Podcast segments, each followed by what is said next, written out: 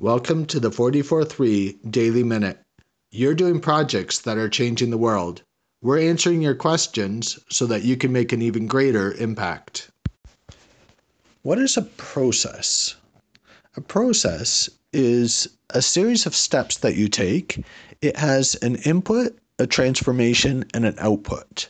The input could be some sort of information. You might be typing in somebody's email address, first name, and address.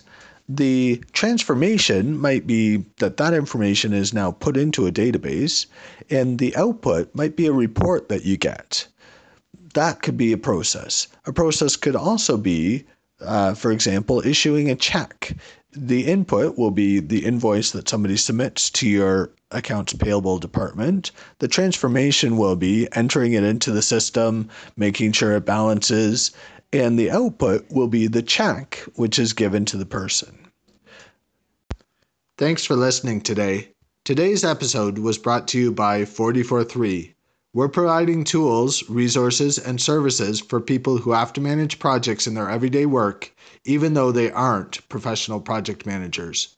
Visit us today at 44 3.com.